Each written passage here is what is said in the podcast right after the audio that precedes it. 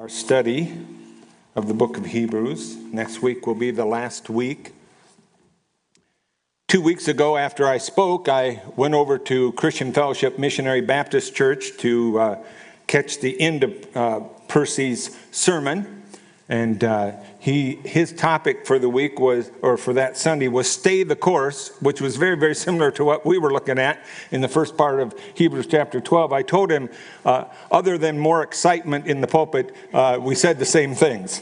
Um, but uh, I didn't take probably two steps the whole time I was there without someone coming up and saying, please greet the saints at Bethany on our behalf. And they all send uh, their love to you. Well, let's pray. Father, we, we thank you for the, the household of faith. And uh, we thank you that we're part of, of your family because your son loved us and died for us. And we pray as we look into your word that you would be pleased to minister to our hearts, to equip us, to challenge us, uh, to lead us that we in turn uh, might be your people in this world because we ask it in Jesus' name. Amen. Most of us are, I think, familiar with the Christian triad of virtues found in 1 Corinthians 13 13. Now abide these three faith, hope, and love, but the greatest of these is love. Uh, one way of remembering these last three chapters, the first um, 10 chapters of Hebrews really are very doctrinal in nature, uh, teaching us the truths. But when he comes to chapters 11, 12, and 13, he gets very much more practical.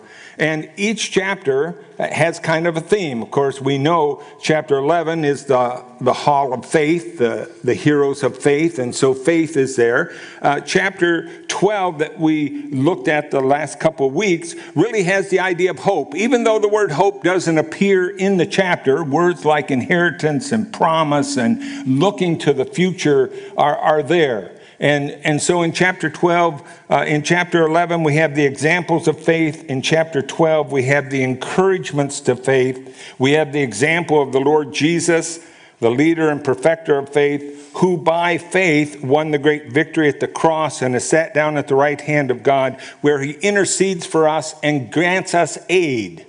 Because now the throne of God is the throne of grace, where I can come to find mercy and grace to help in time of need. And then we also have hope because we have the promise that God controls and uses our trials in our lives for good. And then, as Bjorn pointed out last week, we have the glorious future of Mount Zion, the unshakable kingdom guaranteed to us. And so, when we come to chapter 13, uh, chapter 11 is faith, chapter 12 is hope, chapter 13 is love. And we're going to see the word appear a number of times in this passage. So let's plunge in uh, to. Uh, I have music back there. Ah, good. I have this up here. Verse 1 Let love of the brethren continue. He's going to talk about brotherly love, and he's going to uh, move to um, three examples of, of that love here. And the first one is found here, uh, and this is a command let love of the brethren continue. We're very familiar with this word. It's the word Philadelphia, brotherly love. It's a love that, that flows out of the common bond of having been saved by the death of Jesus. And as the Lord commanded, we are to love one another even as He loved us. It is the, the mortar that binds us together. It is what, uh, it is a family responsibility. And this, this group of people has been going through a lot of stresses of trials. And, and not only were, as we saw in chapter 12, were they weakening in, in their resolve in, in the journey of faith, but apparently they were also lessening uh, their love for one another. I don't know about you, but when I'm stressed, I'm not as kind, I'm not as patient, I'm not, uh, go through the list of 1 Corinthians 11. and, and those things don't show up. And so these people have been under stress, and, and he says, You need this mortar that holds you together. You need this, this glue, this family love, this commitment to one another. And so he commands them to, to love one another, to, to uh, continue in, in brotherly love. From there, he moves to verse 2 for love of strangers. He says, Do not neglect to show hospitality to strangers, for by this some have entertained angels without knowing it. Uh, the word hospitality is in the Greek is love of strangers. So right away they would pick up on that word love. He's continuing this thought of love. Not only do we love those in our congregation, not only do we love those Christians that are, that are in our lives with that family love that binds us together, and so you have all the one another's of Scripture that I'm to uh, care for one another, pray for one another, uh, all these, these kind of ties that bind us together. But he says, I want you to show hospitality. In the first century, um, inns were incredibly expensive and they had bad reputations. And there was a lot of traveling. Paul traveled, Peter traveled, Apollos traveled, Titus, Timothy, the, the whole list of those people that you find in the New Testament were traveling amongst these little tiny churches in these towns. And it, it would be very hard uh, for them if they had to depend on inns. And so, traveling Christian preachers and, and Christians in general needed the hospitality of other believers. One commentator said, without hospitality in Christian homes, the spread of the faith would have been much more difficult. Hospitality was a key to spreading the faith as, as these people traveled. And, and he goes on and he says, um, Do not neglect, do not forget uh, to show hospitality to strangers. For by this some have entertained, angels without knowing it. You go to Genesis 18, Abraham saw some men, he invited them in, and, and they were angels. And one was a pre incarnate appearing of the Lord Jesus. And then they go down, and Lot invites them into his home, and, and they entertained angels. Now, he's not saying show hospitality because maybe you'll get the lucky deal where you entertained an angel. No, what he's saying is God is pleased with hospitality, and sometimes there's unexpected benefits to hospitality. C.T. Studd, the, the great cricketer from England, probably perhaps the greatest athlete uh, England ever, ever produced, who was rich and famous and gave it all up to go to China to be a missionary with Hudson Taylor. Um, he was raised in a wealthy home. His father was, and mother were converted because D.L. Moody came and preached in England. Uh, but the boys were in college and uh, they had their future ahead of them. They, had, they were all very athletic. But the father would begin to invite preachers or missionaries that came to England to out to his home, and then they could preach in the area. And uh, one Sunday, the boys were home, and there were two of these men there. One they kind of liked, but one they kind of felt he wasn't very athletic, and so he was more bookish. And uh, they did things to him like invited him to go for a horse ride, and then they would race their horses past, uh, and he would barely keep his seat. And I can identify with that because as a kid, I went to a farmer's, uh, one of my friends who, who lived on a farm, and they did that to me, and I ended up not in the saddle, but around the horse's neck, both my legs and my arms uh, to one side. And so, but, and they never gave his name, it's just Mr. W. He got each one of those older boys alone during the weekend and led all three of them to Christ. Unexpected benefit of hospitality. Those of you who may know Storybook, William Howell, who's director of, of Storybook, was saved because a preacher coming home or coming over for the Sunday dinner um, had a chance to speak to him about his soul. And, and that was one of the things that really got him on the road to salvation. Uh, there was a woman in this meeting years ago by the name of Margaret Dunkerton, and I remember her telling me that uh, her folks often had preachers and missionaries in, and they had a pedestal table. And if she was very quiet, she could sit on the pedestal while they would talk around the table. And she said, I didn't understand a lot of the things they said, but a lot of the truths they talked about, like the rapture and salvation and eternal security, later on, when I got older and I heard these things, I could remember some of those things and I had a framework for them. And so Christian hospitality has this unexpected benefit uh, attached to it. And so he, he says, don't forget that. Be hospitable. And then, verse 3, he says, um, Remember the prisoners as though in prisoner, prison with them, and those who are ill treated, since you yourselves are also in the body. He turns from unexpected guests to those who have to be actively sat, sought out. In that day, and in some parts of the world today, prisoners are not well treated and they depend, even for necessities like food, on sympathizers. Paul exhorted Timothy not to be ashamed of him, the Lord's prisoner. And later in 2 Timothy chapter 1, he, he expresses how thankful he was for Onesiphorus, who was not ashamed of his chains, but when in Rome, eagerly searched for him. And, and we've talked uh, back in chapter 10 that some of these people were in prison. Some of these people had had, had their, their goods taken from them. And there might be a fear to identify with, with Christians who were suffering, who were, who were imprisoned. I write to a, to a man in, who's in prison every other month or so, and he talks about feeling cut off.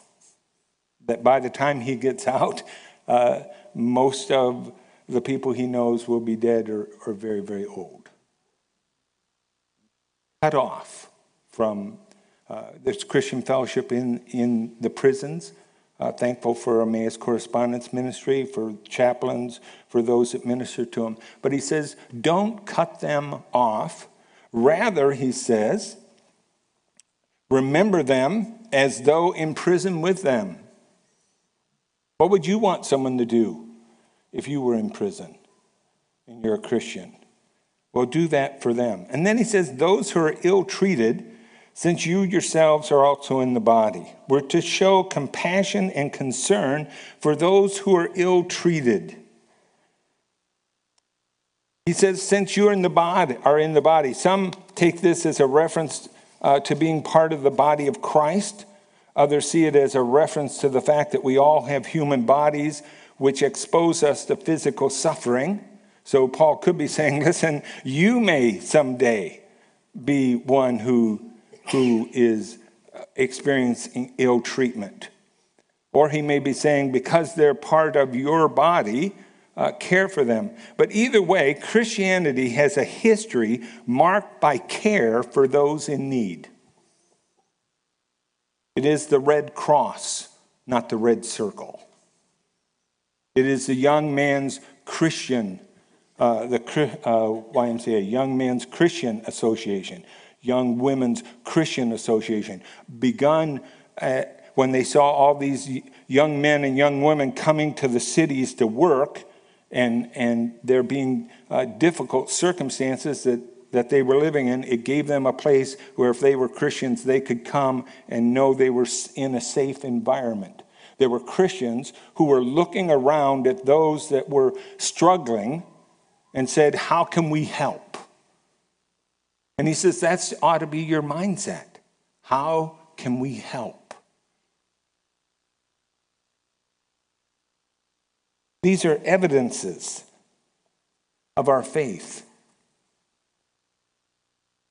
In verse 4, he says, Marriage is to be held in honor among all, and the marriage bed is to be undefiled, for fornicators and adulterers God will judge. Sexual purity uh, in marriage, uh, before marriage. God ordained marriage and he expects sexual purity until marriage. You know, much of our world has a very low view of marriage. You'll hear him often say, well, 50% of all marriages fail. In 1995, I remember uh, riding in my car and I was listening to a, uh, a radio broadcast by Chuck Colson. And Chuck Colson was talking about the movement towards cohabitation um, instead of marriage. And uh, he said, you know, if you went out on the street, and even if you went up to someone who was older, well dressed, and said, Do you think it's wiser for couples today to live together and try it out a little bit, uh, or, or to go ahead and get married? He says, Most of the time, I suspect in our world, you would hear them say, Well, you know, it probably makes sense to try it out, make sure you're compatible. And so he began to talk about some of the statistics uh, about cohabitation versus marriage. Cohabiting couples have an 80 plus percent chance of their relationship will end up in breakup or divorce. Women are 62 times more likely to be assaulted by a live in boyfriend than by a husband. Cohabiting women have rates of depression three times higher than married women. And as he, he went through these statistics and others, he said, listen, when you try to substitute man's wisdom for God's directions, there's always a cost. And so this man writes, he's writing about love, he's writing about the evidence of, of our faith. And he says, listen, love each other. Widen the circle for those believers who are in prison for those who are ill treated. Show it in, in your marriages. And then he, he gives the warning at the end. He says, Listen, the marriage bed is to be undefiled, be sexually pure as you come into marriage. He says, For fornicators, and this is a general word for sexual immorality, um, it covers all forms of sexual relations outside of a heterosexual marital relationship. Adulterers is sexual unfaithfulness by a married person. He says, um, but fornicators and adulterers God will judge. In, in the Greek, the last word of the sentence is God. And it's there as an emphasis. God Himself will judge. Whatever they face in this life, they will face a God who ordained marriage, who gave it to earth for our good. And those that, that deal wrongly with it, he will judge. Down to verse 5. He says, Make sure that your character is free from the love of money, being content with what you have, for he himself has said, I will never desert you, nor will I ever forsake you.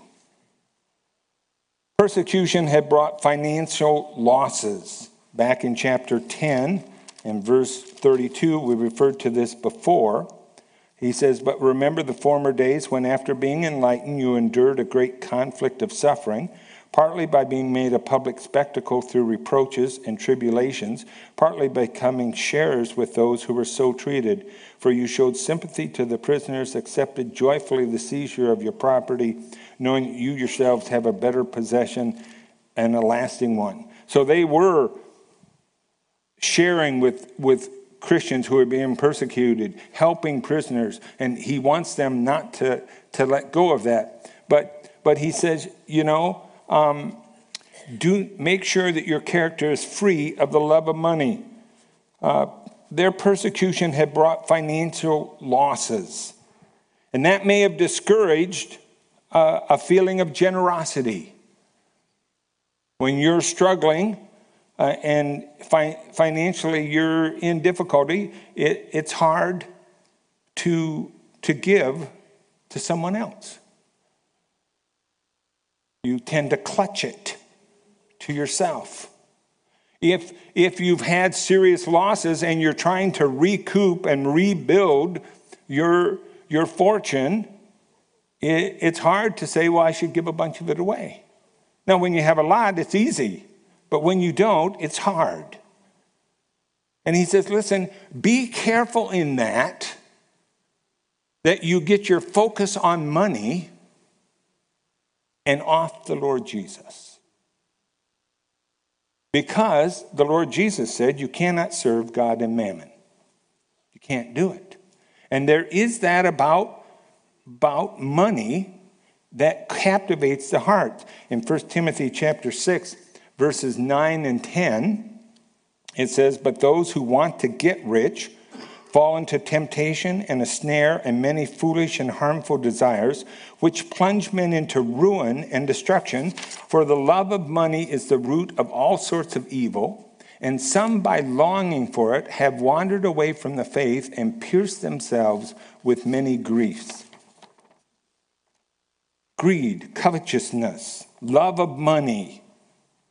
Get your focus off God, get your trust off God, get your eyes on, on money and possessions. And he says, Be real careful. Be real careful because it'll capture your heart. It'll take you places you don't want to go.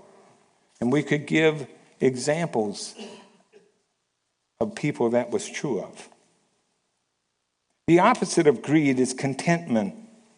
Someone asked a multimillionaire, How much money does it take for a rich man to be satisfied? And his answer was, Just one million more. The love of money is the love of more. If I just have a little bit more, I'll be content. But you never get there because it's always more. And so he wants to encourage them uh, to find contentment. And contentment's not found in material things, only God can satisfy. And to bolster his argument, he quotes Deuteronomy uh, 31, verse 6. Um, For he himself has said, I will never desert you, I will never forsake you. You might be going through difficult times, but God is with you. God's presence is there. God's protection is there. He will never leave you nor forsake you. Your foundation is His presence in your life, not what you have.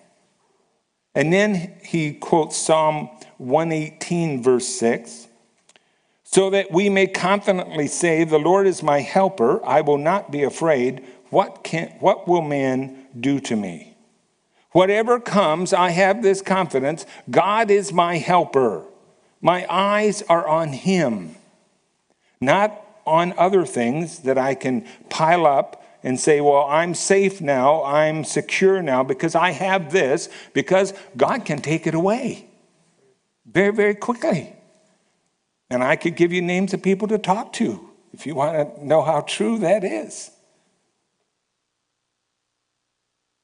Our contentment comes from God. And that's where our eyes have to be focused. And notice he says, uh, make sure your character or your manner of life is free from the love of money. The love of money changes who you are. And so he's talking about love. He's talking about love that we should show, love that we have to be careful about. And then he comes down to the next section. Remember your heritage. Verse 7. Remember those who led you, who spoke the word of God to you, and considering the result of their conduct, imitate their faith. Remember your leaders. He's referring to those who have died. And specifically, he talks about three things. Remember their teaching. They spoke the word of God to you. Remember their conduct and remember their faith. There is encouragement in remembering a godly heritage. If you were to walk out these back doors and go to your left to a couple set of double doors, which is the library, and walk in there and look to your right, on the wall you'll find three wooden plaques. The first one says, In memory. And on that list is Bethany's chapter 11 of Hebrews, our are people who were here, who have died, who've gone before us. And every one of those names has a story. You'll find the name Henry Anderson there. Henry Anderson moved here from uh, Sioux City, moved to the Alabar Hills. He and his wife Ruth saw all these kids and said, We ought to start a Sunday school work. There's no church in this part of town. And Alabar Hills Sunday School that met in the Blackhawk School became Downing Avenue Gospel Chapel as others uh, shared the vision and rallied around to that.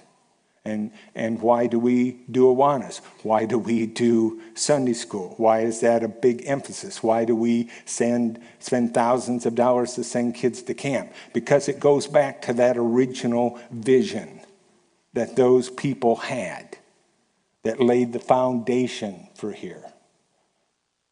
You go down the list, you'll find uh, Lucas Hansen, Colin Wiedenbacher, children who passed away here a sorrow that we shared as a chapel family.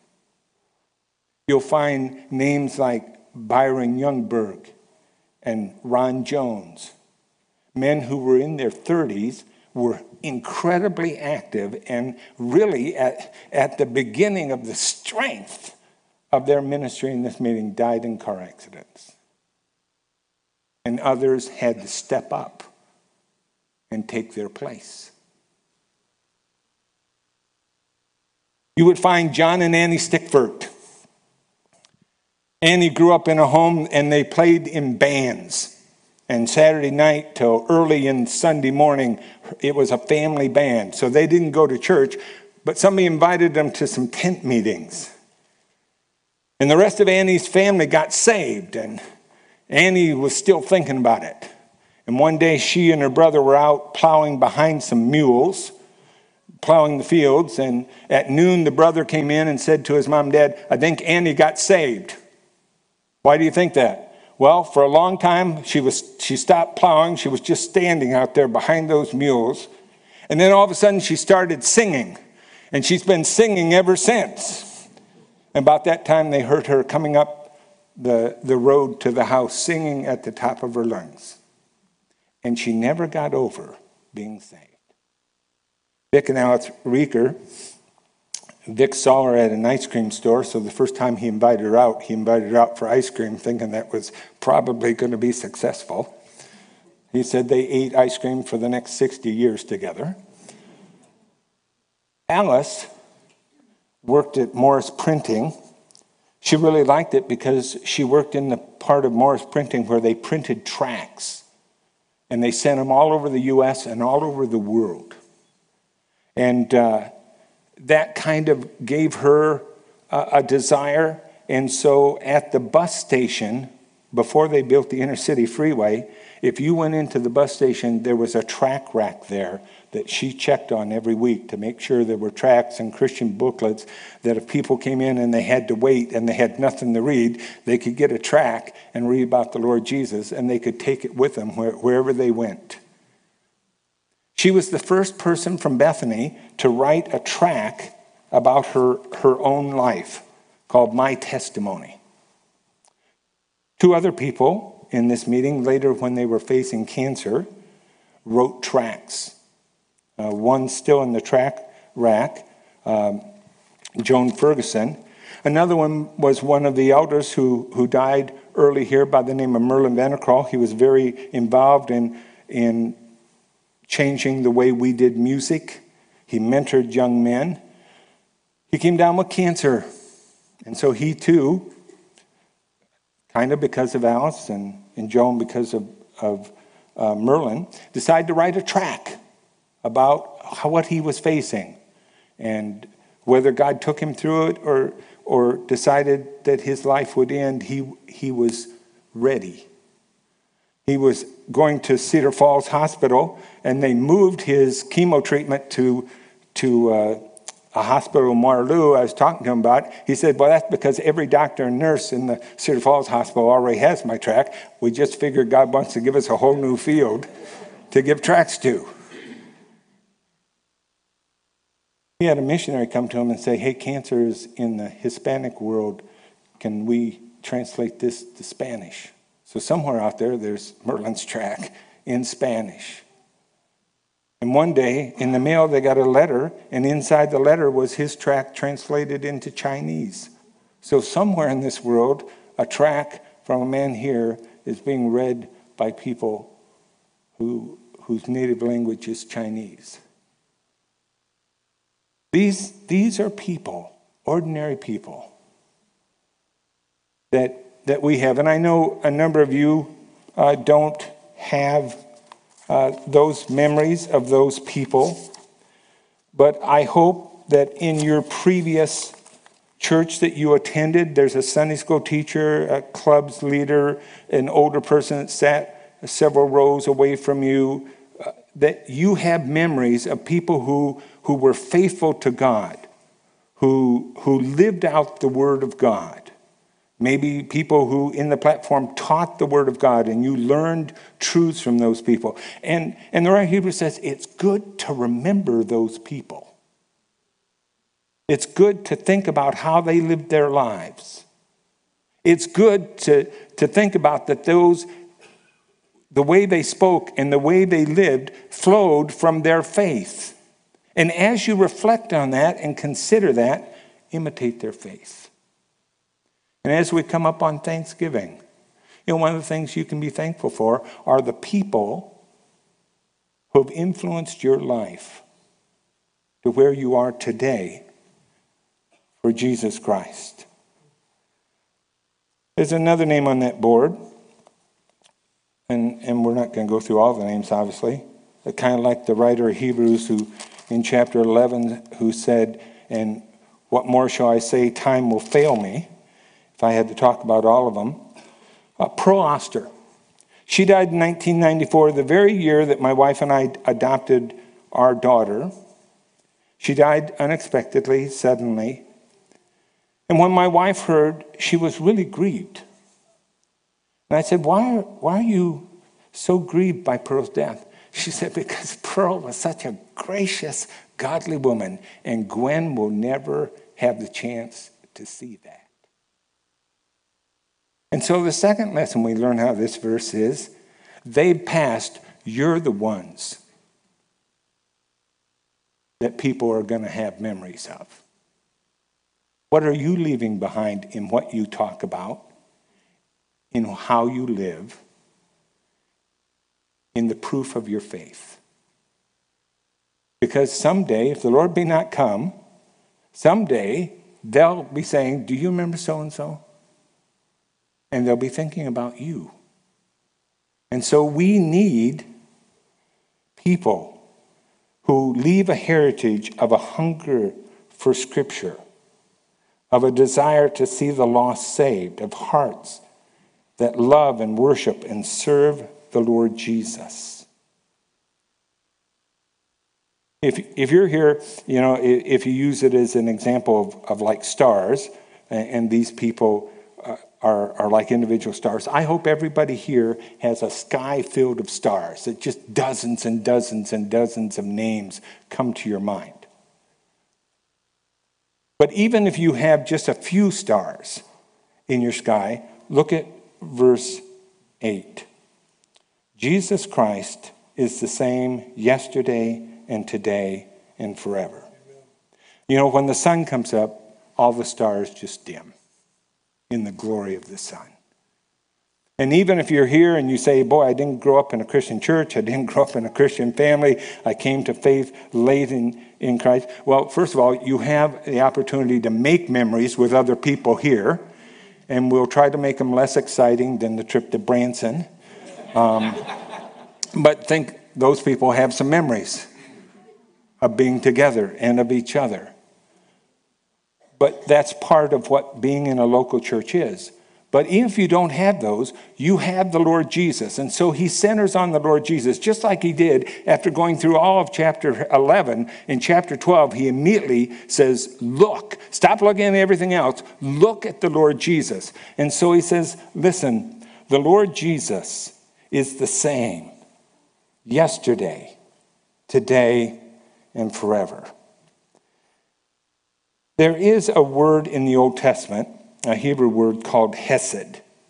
In the King James, it was translated mercy. Some other translations translated loving kindness. Most of the new ones translate it steadfast love or loyal love. It contains the idea of faithfulness and, and love, a faithful love.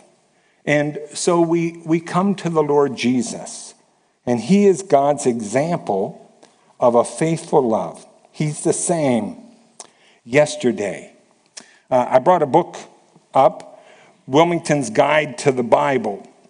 D.L. Willmington has taught at Liberty University since 1972.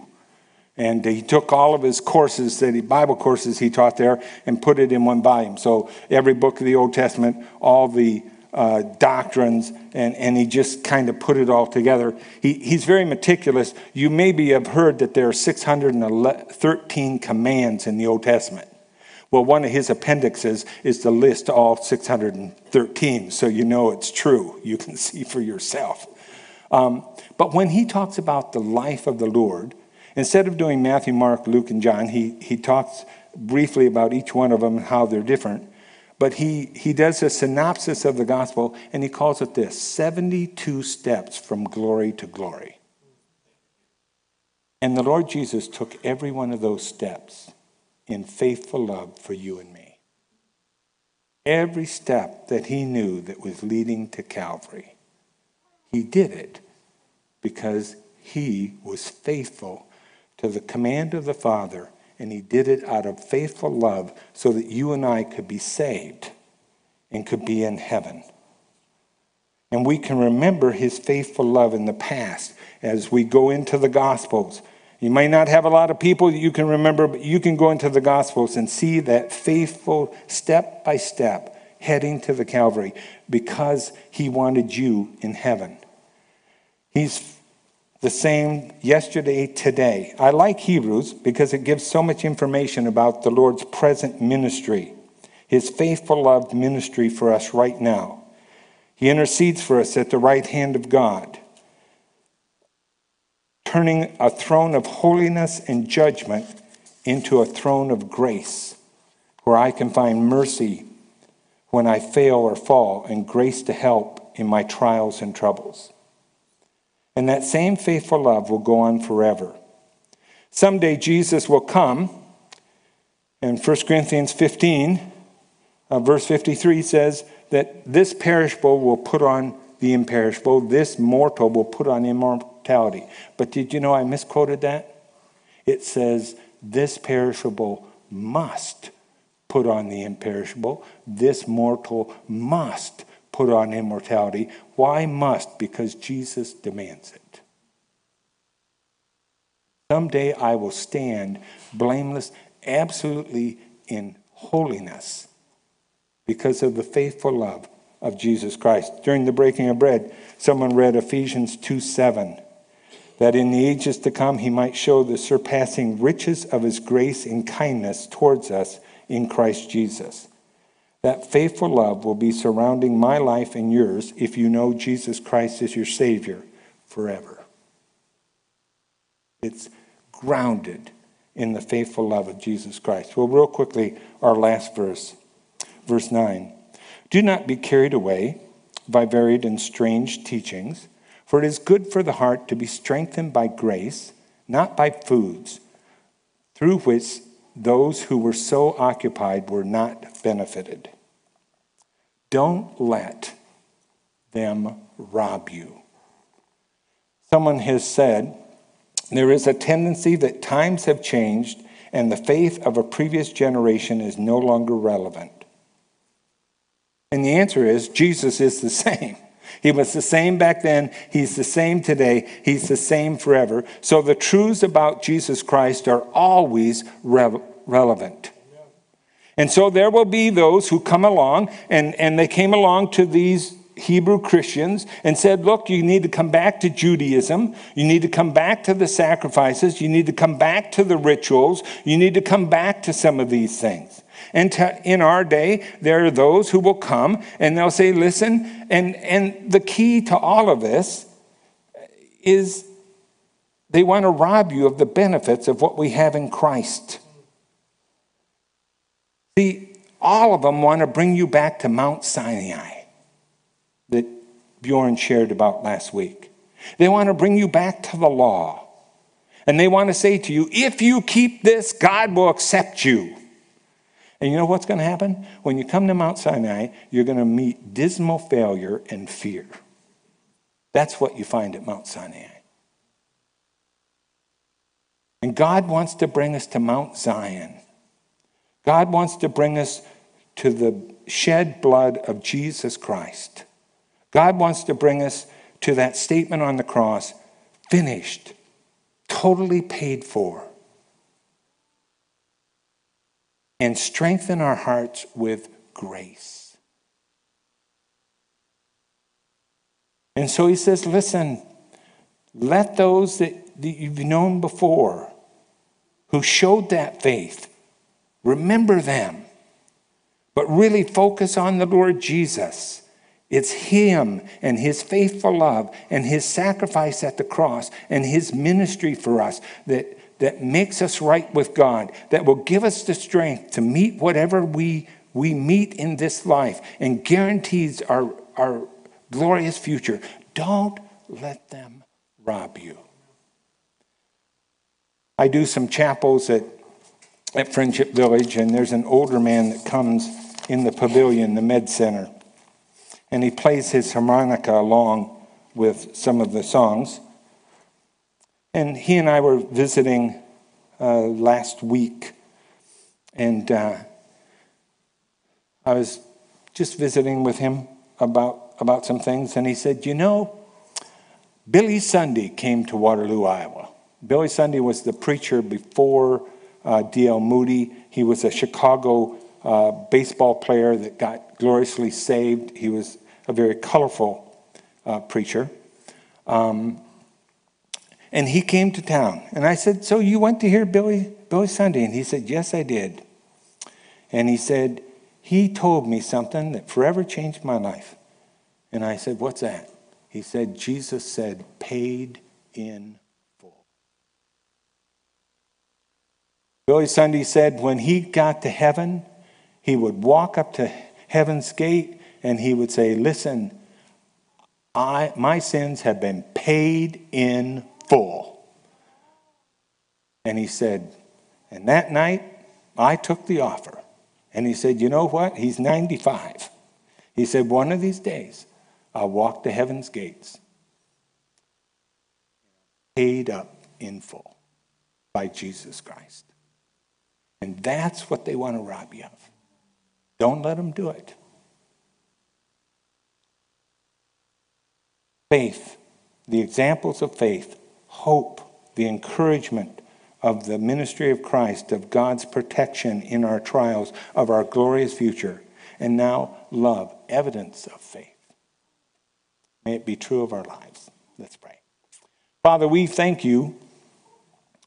We thank you for your care, more than we know, more than we understand.